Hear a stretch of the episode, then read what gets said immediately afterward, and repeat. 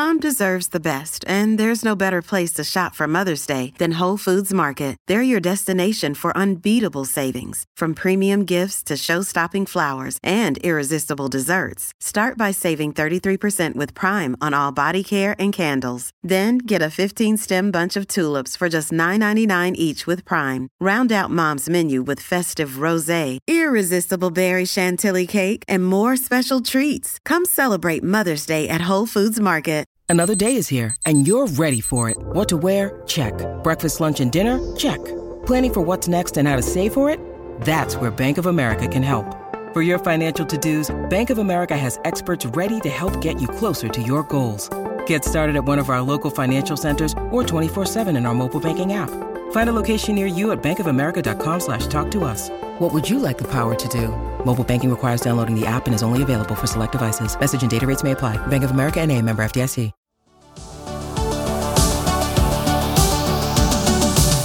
Welcome to the Dr. Raj podcast with Dr. Raj Dasgupta, a show all about educating patients, students, and aspiring doctors about better patient care. Dr. Raj is a quadruple board certified physician and associate professor at the University of Southern California. He was a co host of the TNT series Chasing the Cure with Ann Curry, as well as a regular on the TV show The Doctors. And now, here's our show.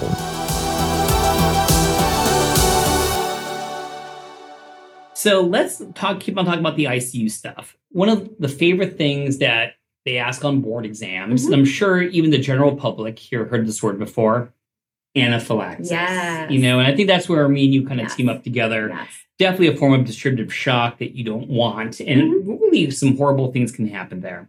So, in general, the- can um, how would you? How does so people know how does anaphylaxis present? Okay. You know what I mean?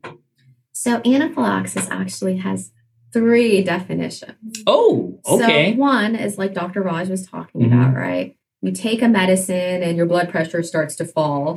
Then most people by that point start feeling lightheaded. They know something's amiss, right? Yep. And that's anaphylaxis, right? Being hypotensive. The other one is if your throat is closing, what we call laryngeal edema, that's anaphylaxis. Fun fact number three is if you have two symptom involvement. So let's say you took amoxicillin and you all of a sudden now have wheezing and hives, hmm that's anaphylaxis. Oh, I did not know that. yes. Now, I always thought that the most common organ involved with anaphylaxis was skin. Is that still correct? Still so, correct. can I do skin and wheezing? Yes. Anaphylaxis? Correct. Wow. All right. I like Yeah, that. I did not know that. Let's say we'll make it for the general public Mhm. right now, and they have, you know, wheezing and skin reaction, or God forbid, their blood pressure Mhm. drop. I don't know how they'll know that, but they just, what should they do? You call 911. Well said. You call 911. Most people, I would say, first line is always treating yourself with an EpiPen, right? hmm But not everyone has an EpiPen at home. So if you're feeling it, right, you just hold call 911. Let me ask you, you may not know the answer to this, so I feel bad asking. Yeah, ask so, me. how many people, because I'm sure the first presentation for anaphylaxis is it just presents. You don't, you're not expecting it, it just happens. Do most people die, pass away from their first episode of anaphylaxis? They don't make it to the ER? Actually, no. I don't know the statistic off the top of my head, but most people do not. That's good. That's very good, right? Yes. Most people are generally, more often than not, your initial reaction will not be an anaphylactic episode to something. right? Yeah. And it's dose dependent and how much you take, right? So I would say most people, amazingly, even when they have an anaphylactic episode, are very on top of getting to the ER Okay. and they get there. Because I think the stories I hear a lot of, are people who are diagnosed with anaphylaxis and they carry the EpiPen. Right. And I can't say enough that one of my pearls or my teaching to my fellows, if someone with anaphylaxis even Yes. has the Yes. tiny Yes. symptom, Yes. inject. Yes. So that's what I'm wondering. Yes. Does most people die because they, you know? most Yeah. because right, it takes when your body starts reacting, it Yeah. takes a while, right? Yeah. When you, I'm just going to start with the hives, right? Yeah. When you first get hives and you feel short of breath, you Yeah. have a little bit of time. The problem is if people choose to ignore those symptoms and like go to sleep and then like wake up to see if it's there in the morning. Oh my God. Yeah. I'm sure there are people like that. There are people Yeah. like that.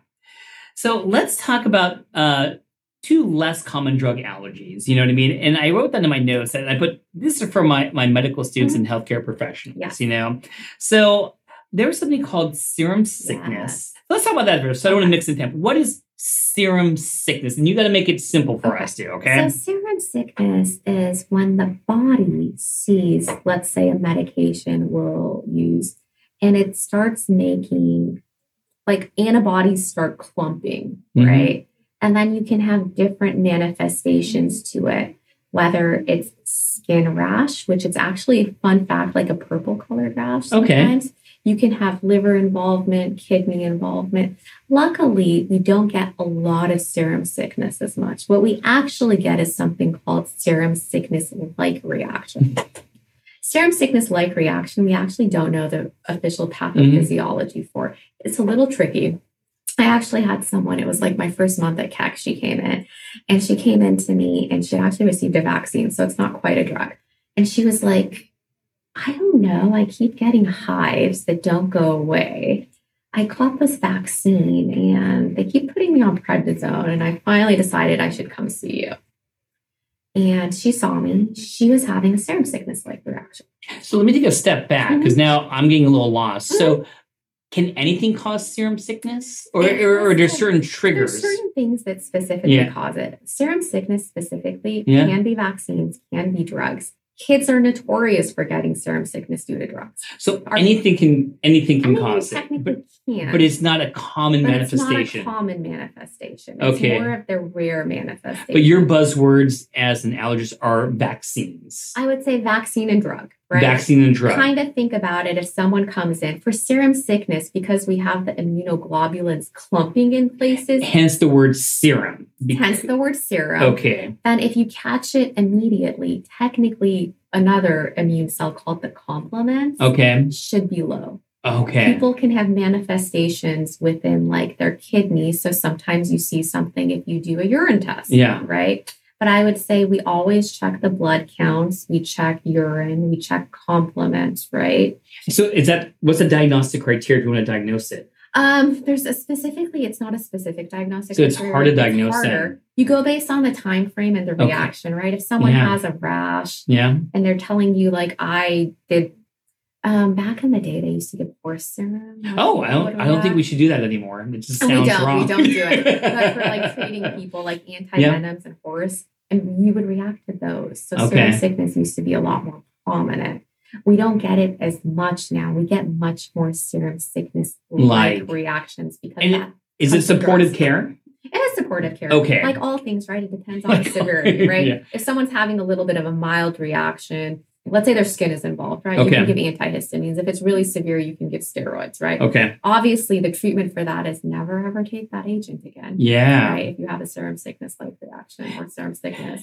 No, so I feel good because it's one of those things where we know the words Right, as right. doctors and medical students and residents, but I don't think I could spot it out because I it, it doesn't I have a classic. Right. You know? I think you'd be okay at it. Like it's not You one are of the nicest. No, I'm no, no. But I think most people, it's not one of those mm-hmm. like I think the harder ones are like, let's say someone takes something and they're mildly itchy, right? Yeah. Those are the harder things because people are always like, was it, wasn't. Okay. If things are clumping within your body and your organs, So you get target organ damage. you can get target organ damage, the skin's involved, kidneys can be involved. so it, it's clumping in the blood flow going to the kidneys.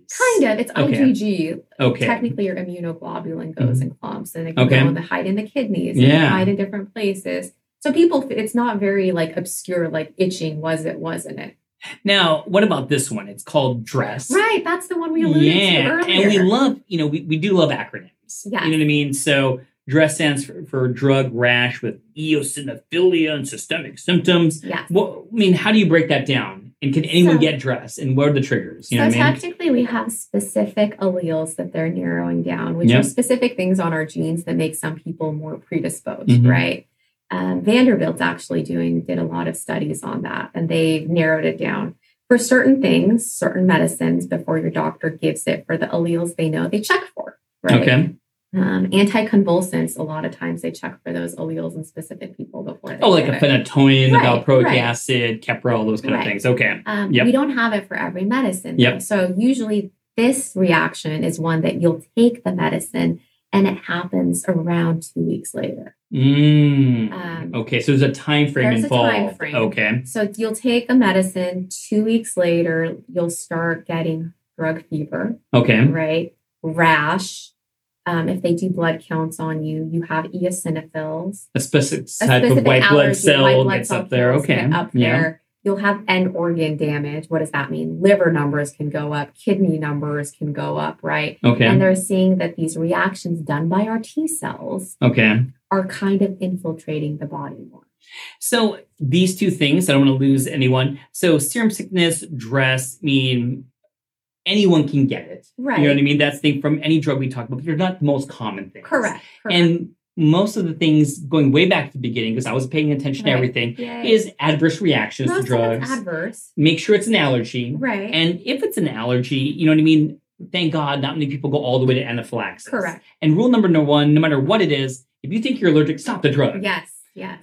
Oh man, this is great. So, okay, back to questions that were sent to me for you. Okay, this is from all my listeners. All right.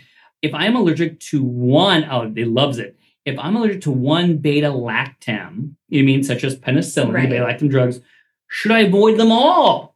Yes, until you can be evaluated because we can definitively check, but without knowing the person's prior history to the medicine, right? Let's say you took one and you had rest. Okay. Without knowing, we can't definitively say yay or nay. So right? let's go back to me in my clinic. So I, you know, everyone nowadays is aug- augmented. Mm-hmm. I think my little girl got Augmentin Oh, because. I see she had a little otitis media, you know. So let's say, you know, a couple weeks later, she had a reaction to to augmentin, whatever it is, nothing too mm-hmm. bad. Should I give her the Keflex a week later, or should I send her to you first to I make sure? say always come to allergy and be cleared. Okay. right? We have ways we can clear you. We do skin testing depending on what it is, the graded challenge. Because I'll tell you the hard part. Let's Tell say me. you take something, and this happens to me more often than not. Yeah. Someone takes something at home and they're like, I took it and then I was itchy. I wasn't there to see the itching. Was it within the time frame? Was it not? Because well, I'll I have to know. check you anyway. Yeah. Right. So then that way we definitively clear you in the office. Mhm. And then I can be like, yes, you can take it. I like that. And now, do you think most people take it seriously? That they didn't know you're you're available. That's what allergists do when it comes this to these is things. what most allergists do. Well, I mean, most academic allergists for sure will do it. I Yeah. definitively do it. Sometimes an outpatient penicillin is easy to obtain, but some Yeah. of the other medications may take a little bit more work. But allergists definitely can do this. Now, how about this one? So, aspirin. You know, new guidelines, broad strokes. Not everyone needs to be on aspirin, Yes. which I totally agree on. So, question is, I'm allergic to aspirin. Should I avoid all what they call non-steroidals? And so, I guess that's ibuprofen, the Advils, and Naprosyns, or something called a COX-2. And for the general public, COX-2 inhibitors are, are kind of like non-steroidals, but they don't damage and give you ulcers in your stomach Right. as much. So, how would you address that? Technically, anyone who is allergic to a COX-1 inhibitor, i.e., let's say aspirin and its relatives, should be able to tolerate a COX-2 inhibitor like Celebrex. Mhm. Saying that, though, I always tell people if you have a doubt, let's say, and you don't know, come in for a challenge. It's a two-hour fast way to know. So aspirin allergy, they want to take ibuprofen. Would you risk it or say come see you first? I would say come see me first. I've Nice. had patients who, and I'll tell you why. I've had patients who can be, let's say, ibuprofen. Yeah. You can technically be allergic to ibuprofen and tolerate other NSAIDs. You can be allergic to a single NSAID or you could be allergic to the whole class. Interesting. And without officially checking someone, you don't know. okay, no, I like playing it safe. And I wonder where this one came from. Have you heard of a steroid allergy? Yes. Oh my goodness. Absolutely. Yes, yes, yes. Are you yes, sure? yes. I think my patients are making it no, out when they, they, they say are that. right. You can. Okay. So you can. so fun fact about steroids for the type one reactions we talked about, they don't all cross react with each other. So if someone comes in and they tell me they're allergic to one, we do skin testing, we do deeper skin tests, and we find alternative agents. I've actually had two pet two patients within the last month come in for steroid allergy. Really? Were they real allergies? And what was it? What was the reaction? One, one of them, actually, yeah, both of them were real allergies, and we found alternatives. One of them was rash, and the other one was hives. And for those who don't understand why I find this interesting, I kind of chuckle a little bit.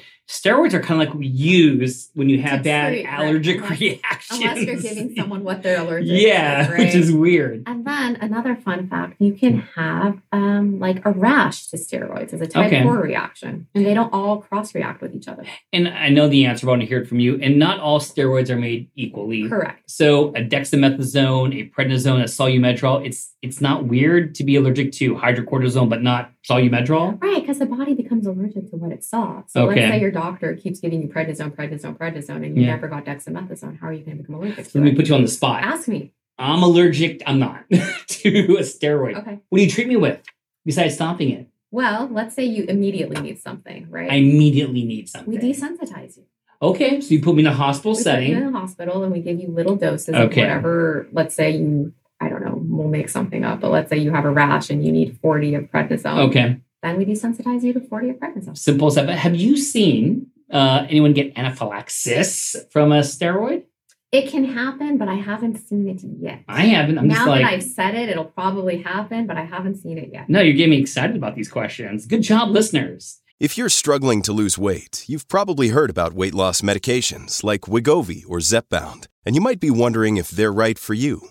Meet PlushCare, a leading telehealth provider with doctors who are there for you day and night to partner with you in your weight loss journey. If you qualify, they can safely prescribe you medication from the comfort of your own home. To get started, visit plushcare.com slash weight loss. That's plushcare.com slash weight loss. plushcare.com slash weight loss.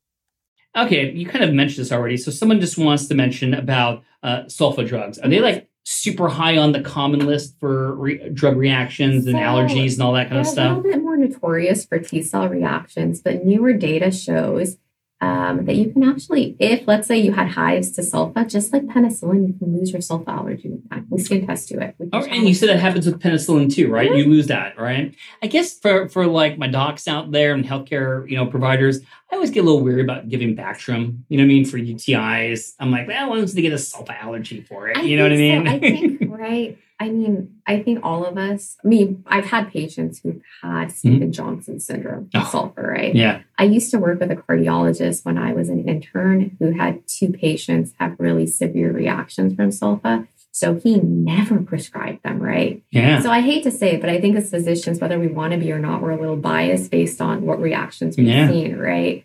But most people don't have such severe reactions. What, right? What's more common, a penicillin reaction or a sulfa? I think it depends. More people will have T cell reactions to sulfa than to penicillin. Okay. But people prescribe penicillin more frequently, Ooh, right? Look at you with the nice So- response. Okay, so it's hard to say apples for apples because Right. penicillin is so it's common. so common and people feel so comfortable Yeah. prescribing it.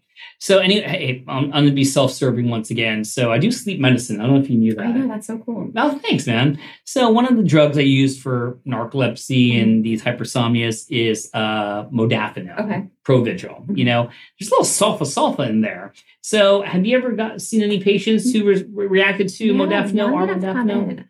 I don't think it's impossible either. Sometimes they forget. That's good. right? But none that have actually good. Because I give it like candy. You know what I mean? So I'm I'm happy. And just you know. as a fun fact, although everyone Yeah. should be checked, not all sulfuras are created equally. okay. If you're allergic to a sulfa antibiotic, it's Yeah. different than a non-antibiotic, right? Ah. So a common question we get a lot is someone has a Bactrim allergy, can they take Lasix? and the answer And is the answer is yes. So you kind of read my mind because I, I remember in school there was a loop diuretic that no one ever uses Yes, called. ethacrynic acid. Yes. in the theory, if you got to give a loop diuretic and they're sulfa allergic, if ethacrynic acid. Have you ever seen someone get a sulfa allergy reaction to Lasix for furosemide? I've had patients actually react to Lasix itself, and I've had to give ethacrynic acid. Really? Fun fact. But then they were able to tolerate their Bactrim, right? Because they were reacting to the Lasix. Oh, I love that. I love that. One of my listeners wants to know about they have an egg allergy. Should uh, she, it's a she, be worried about vaccines? It depends on what vaccine specifically, right? So different vaccines have different components of egg in them. Do they all have egg? Not Is- all of them. No, we have like lists. Like yellow fever has egg, and Okay. then may have a little. Do you have to memorize blue. that for your boards? We did. We had to actually memorize it for the allergy boards. What doesn't the flu shot have egg in it? Yes, but it's so negligible. We don't actually even if someone's even egg anaphylactic. Because I think they put this questionnaire Yeah. because it's wintertime So and flu shots and all it's that not stuff. contraindicated. We actually had an allergy practice parameter. Oh my god, I think when I was a fellow that came out that's like give the vaccine if they're egg allergic. You don't have to hold the flu shot. Depending on the reaction, you can monitor for up to 30 minutes. What I do is it depends one on the reaction and two on the parent, right? yeah. Especially because if their kids are little and they're really scared, I say just hang out in my office for 30 minutes, right? So let's make it just like the reality. So there's some everyone should still get their flu shot right now. Yes, Still get their flu flu shot. shot. And let's say they're filling out the form they Mhm. hand you and it Mhm. says, Oh, you may have an egg allergy. Mhm. Would you say in that case, just get the flu Just get the shot flu shot. and maybe just hang around a little Just bit hang longer? around a little bit. Okay. Technically, the only one we recommend that you get skin tested for based on egg allergy is yellow fever. And that's for most people that are like traveling. We don't normally Yeah. give yellow fever vaccines. commonly. Yeah. And I you know what? Man, and once again, you know, travel medicine, Yes. it goes under the radar here in the United Yes, States. yes. You know, we, we do worry about what we're going through now, but dengue fever, Yes. yellow fever, malaria. Oh my God. Now, let me put you on the spot. Did you know there's a uh, malaria vaccine? Yes, I only found out because I had a patient who inadvertently thought I was travel medicine Okay. at Keck and came to me to receive like this plethora of vaccines. oh, really? And I was like, I'm not travel medicine, but since you're here, let me answer any questions you have. sure, yeah. So we went through the different vaccines, and then later that I think week they made a like appointment with travel medicine, and they got their pokes. and it was, it, you know, this malaria vaccine is not available in the United Yes. States. And it's only to falciparum. Yes. But it's amazing. You know, we're so caught up in being the United States. This is huge. Yes. So you just got when you mentioned yellow fever, I, I just kind of got me on my Yes. little pedestal right there about talking about it. Now, what about ACE inhibitors? For those who don't know what an ACE inhibitor is, those are drugs that we use for heart failure and blood pressure. Drugs like lisinopril or captopril or ramipril, they causing cough and swelling of the lips. Are So this common? Not common? Cough is very common. Yeah. It's an adverse effect of an ACE. Ah, all right. Yes. Okay. If you have cough, you can obviously stop it depending on how bothersome the cough is. So, fun fact Hmm. my father was on an ACE inhibitor and had cough to it. and the cough was so bothersome for him, he stopped it. He's on an ARB now. okay. He's doing fine. But for anyone who has angioedema to an ACE inhibitor, that is an absolute contraindication. You should never be on an ACE inhibitor again. Tell the public what's angioedema. Angioedema is that swelling we talked about, right? Mhm. So let's say your lip is swollen, your eye is swollen, your ear is swollen, your hand is swollen, swelling, hard swelling. It's not a soft swelling, usually it's a Mhm. hard swelling. Your throat is swelling. Never, ever, ever, ever. If you have a question of whether something is swelling, take a picture. I always say pictures are worth a thousand words. Stop the medicine and then see. And you know what people should do? If you Google just angioedema, Yes. it's scary. It is scary, and it's not always that severe. Okay. Right? I've had people come in with like, uh, like one eye will be swollen Mhm. from angioedema, right? And then I'm like, let me know because I've had people confuse different kinds of swelling. Mm-hmm. Uh, but if you show me, then I can definitively tell you, right? The internet shows the super scary, most Of severe. course. You can have more mild forms, but even if it's mild, you should still stop the medicine. Oh, 100%. And you know, for and the take home message, because we, meaning me and you, there are different types of Mm-hmm. Right, right. angioedema, you know, and I think the most common is the allergic one, Correct. right? But once in a while, like the ACE inhibitor one or a family type, Yes. All that stuff we talked about earlier, some histamine, Mhm. some steroids, they don't do nothing for those. Correct. For individuals who Yeah. specifically have either the ACE inhibitor or the like familial kinds, we call it hereditary angioedema. We have type 1, 2, 3, depending on the protein that's low, the C1 esterase. It's Mhm. either protein function or autosomal dominant genetic. On the third one, we have a family history for. We actually have specific medicines that treat the components that are low. And that's scary And that because scary. if someone has it, God Yes. forbid, Yes. tell me if I'm wrong, but if they just get swelling or flare or Mhm. swelling of the tongue on an airplane and they don't have their stuff on them, that could be life threatening, right? Correct. Because you could EpiPen and Right. and Right. steroid all you want. Right. So it's oh my god, you know what I mean. So the take home message for the the people like and point zero, you might not even know what you have. Right. So Okay. always one. So for instance, if someone comes in and they're just telling me they have angioedema, Yeah. um, we take a history. Do you respond? Do you not respond? And we still actually check them for hereditary causes. Okay. I had one patient. This is super rare. I don't even know how often this happens. Had both. Oh. And I Oh my like, God. oh it's my so God. confusing. So, So they double so, inject. well, we have to treat for the hereditary. Okay, yeah. Their allergic Yeah. trigger, but otherwise you never know. Is that your jam? Do you take care of hereditary angioedema? We do take care of hereditary angioedema. Okay, now, there's Yes. not many doctors that do that, You're so I will remember you for Remember that. me? Yeah. Um, when I actually where I trained, one of my mentors is really big in the hereditary angioedema world, so we saw a lot of them. That no, that that is awesome. Oh, on side note, just true story. So my wife Michelle, she's amazing, rheumatologist, and she loves marathon running. That's Okay. that's her jam. You know, I'll never it's never forget this. It was around maybe like seven eight years ago. She was running in here in L.A. You know, she's from the East Coast, but we moved here together to be in L.A. And um, she got diagnosed with exercise-induced angioedema. Oh I never thought you ever if you ever heard of that before. Yes, yes. Yeah, she was running and then her she had trouble hearing and her ear canals got swollen. Yeah. So it's crazy. There's even subtypes. So we'll talk a little bit about just this has nothing to do with the drugs, but we'll Yep. go through cofactors that make Okay. like anaphylaxis worse. just do it. So, Ibuprofen, Motrin, aspirin, Excedrin, NSAIDs, Okay. exercise, alcohol. Ah. So a lot of times, if someone is having an allergic reaction, they'll take like ibuprofen or something, and it Yeah. can make it worse. You were specifically talking about exercise-induced Yeah. anaphylaxis. We have a subset of that called food-dependent exercise-induced anaphylaxis, Really? which is a super fun fact. that they normally can tolerate the food, but if they eat the food and then exercise, they will react to that food. oh my God. Yes. And this is why we need you. Thank You know what I mean? Thank God it's fun not the most common, yeah, you know? Fun things for people to be aware of, right? So, you know, there are non-allergic drug reactions. Right. So, I mean, we're only talking about allergic drug reactions. What is a non-allergic drug reaction? And what drugs cause a non-allergic drug Well, I think it depends, right? So, Yeah. like, we break allergic drug reactions into like the IgE type, like the type 4. Mhm. So, anything to me, I would say that has some kind of immune system would be allergic. But I think most people break allergic and non as like IgE versus non. Okay, right? and IgE being the big culprit. being the big culprit. And then let's say you take a medicine and you get a rash. I think some people just take it as a non-allergic, right? And is there some specific drugs that like to go down that pathway a little bit more of the non-allergic ones? that non-allergic, like the non. So if like you had to memorize some stuff for the USMLE, let's United States Medical Licensing, stuff. yeah, Um, the like phenytoin. okay, I would say allopurinol can do it.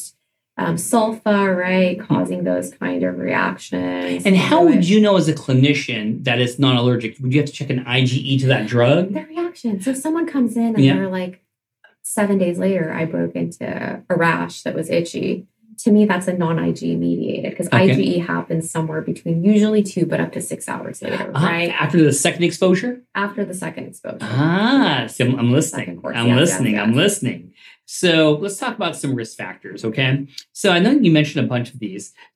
Risk factors for getting a drug reaction are going to be watch what you take, the alcohol, exercise. Is there Mhm. anything else like as far as is it good getting good family history? You know what I, mean? family history lets you know not it's not a one to one like oh drug allergies. I mean the HLAs, the T cell ones Yeah. we talked about. Okay, for sure. If but you check there. those things? But no, I mean Yeah. some of them we do, but that's Okay. a whole like who you check it for. Okay. But family history, right? What Yeah. you check for is someone who has more drug allergies is more likely. Like the people that come in, and I'm sure you've seen them, Yeah. have like 15 things written. Right? oh my god. They're more likely to be allergic to more That's funny. right? yeah. Um, if someone is taking medications for a chronic illness, Okay. obviously more courses predispose you to being exposed, and exposure will predispose you to becoming allergic. Sure. right?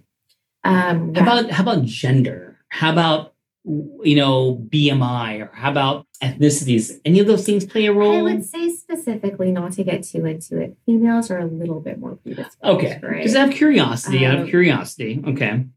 And question if you have a drug allergy, Mhm. any useful tips, and this is going to be from a, a listener, to prevent complications in the future? And I guess to give an example, like, should I wear like a, a medical alert tag or something like that? You mean, mean, I think one, it depends on what your reaction is, right? Okay. Um, and the propensity.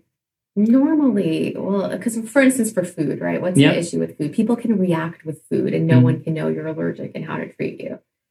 More often than not, I say you can put it somewhere in like your pocket, a Mhm. wallet card. Europe actually is notorious for people having wallet cards with their medication allergies. listed. Oh. it hasn't caught on in the U.S. as much. That's actually Um, super But I think it's super useful, Yeah. heaven forbid, for like if a car accident happens Yeah. and they want to treat you with something that's more common, Yeah. then it may be worth knowing, right? Depending on what you're Of allergic course. to. Yeah. But I would say it depends, right? I, I have a hard enough time convincing people to get like alert bracelets for food. So So are, let's say you do your workup and you Mhm. find out we talked so much about Mhm. penicillin. They're penicillin allergic. Right. Do you kind of put your foot down? You need I a say you need a bracelet. way. I say if you don't want a bracelet, put it in your phone, put it in your wallet, some Okay. kind of. And then sometimes I tell people if you don't want to specifically list it, you can just put like allergic. Right? So if you don't want the whole world to know, Okay. um, you can just put it. And usually they'll check the wallet. They'll check something that has allergies listed. Luckily, we don't get drugs like more often than not like hidden or like so no one's going to Yep. secretly give you an ibuprofen if you're alert and oriented without you knowing right like it's not like it's something like a food that can be hidden and it could be mistaken So, you know, since we're getting to the end, you know, within allergy immunology, how did you find passion for drug reaction and drug allergies? It shows it right now with your answers and your fun facts. You could have gone into a lot of different I know, I things. could have, right Yeah. when I was a fellow, I was, it was like my first weekend on call as a fellow. And we had a patient who had a reaction to chemo, right? And they sent the patient and they were right. The whole point of giving a medication is that there's no alternatives. The Brigham, i.e., Harvard, published that specifically for chemo, this came years after I was a fellow, but that using second line agents is not as good for the patient long term data. Sure. So I was a fellow, and this patient was allergic to his chemo. And they came to me and they were like, You need to find a way to give him this medicine. Right. This is like my second week in the hospital, right? like, and I was like, Oh my goodness, what do I do? yeah. So I started looking in the literature and I found all these publications of desensitization, right? So then we got him his medicine, we desensitized him, he tolerated it. And that's how it started. That's a great story. Oh, you know what I mean? you, And I like that, you know. So with with that being said, you know, this is going to be our last question together. I'm already tearing up a little bit. So which is, you know, if someone, anyone, whether it be healthcare professional or the general public wants to learn more about drug allergies or even you because Okay. they find you kind of interesting, um, what is the best way to contact you in well, general? I'm definitely on, I would say, the Keck website. So you can easily send me an email. But my Keck email is asal.naderi at med.usc.edu. If that's way too hard to remember, you can just literally find me on LinkedIn. I'm on there too. Send me a message. I love drug allergy. My whole goal is to educate. We have national websites too if you just want to learn more about allergy. It's AAAI, ACAAI. You can literally type it into Google and the websites on allergies will come up and they actually have information for like healthcare providers, the lay public, if you just want to learn a little bit more or interested. And I will say this because you're right in front of me. You know, everyone, I wish I could just film this. She is so oh, passionate about this. Her fun facts, she really, truly enjoys I giving know, I them. think it is fun. and I want to tell you, I mean, your patients are lucky to have you. Oh, you're so sweet. and I'm lucky to have you being You're so in our sweet. books. So we're going to do this again. Does that sound okay? Absolutely. You know what? We could be a fun one between us. I'm just kind of pulling this out of nowhere. Asthma.